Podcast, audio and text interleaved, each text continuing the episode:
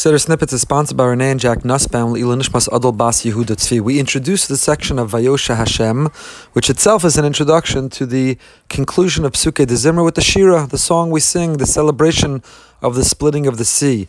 As we mentioned, when we do so with joy each and every day, the Sefer Charedim tells us we will be forgiven, that we too are supposed to tap into that notion of Shira, to spontaneously burst out in song, recognizing Hashem's role and, and his uh, guidance within our lives. Vayosha Mitzrayim. Hashem on that day saved us from the hands of Mitzrayim. Vayar Yisrael Mitzrayim Esas Vasayam, and the Jewish people saw the Egyptians had died on the edge of the sea. There are so many questions to ask. This pasuk so familiar to us, both from the Torah and obviously from our recitation daily, has so many questions. Why the word Vayosha? He saved us rather than Vayazor. He helped us. What do we mean by Yom Hahu on that day?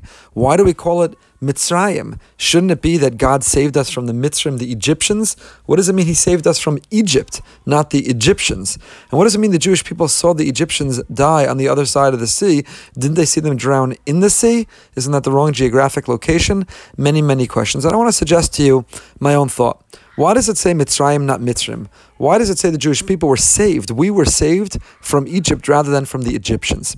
And perhaps the answer is it wasn't the Egyptians themselves. It wasn't the nation of the people, the oppressors or the persecutor, persecutors. It was the culture.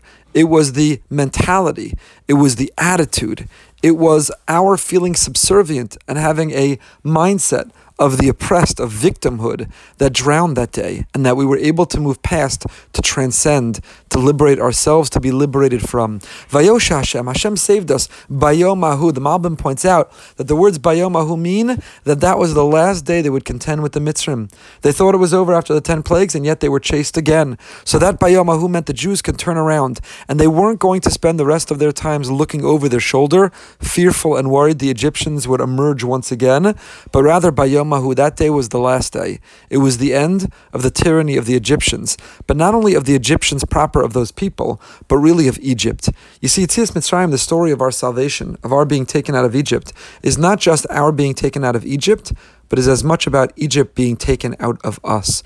If we still, still felt connected and attached to that way of life and that culture, to that attitude, to that mentality, if we still felt subservient, if we still felt victims, then the rest of our lives it would continue to influence who we are.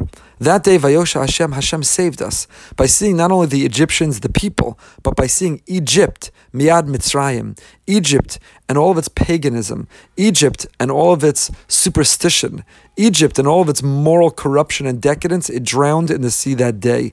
It wasn't just the people, it was the ideology, the philosophy, and what they stood for. By Yom Ahud Mom says it was the last day they would contend.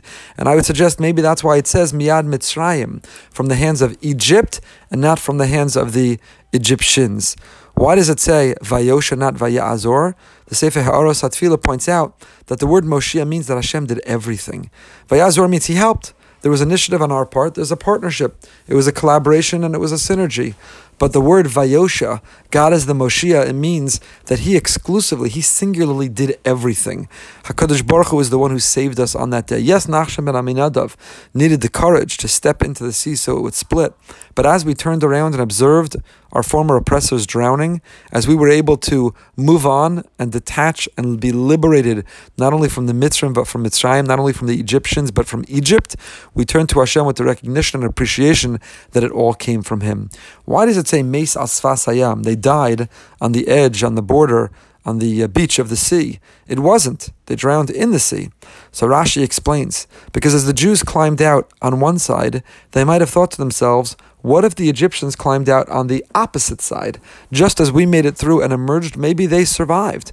Maybe somehow they have emerged on the other side. And if they're still alive, if they've survived, they can still come out of after us.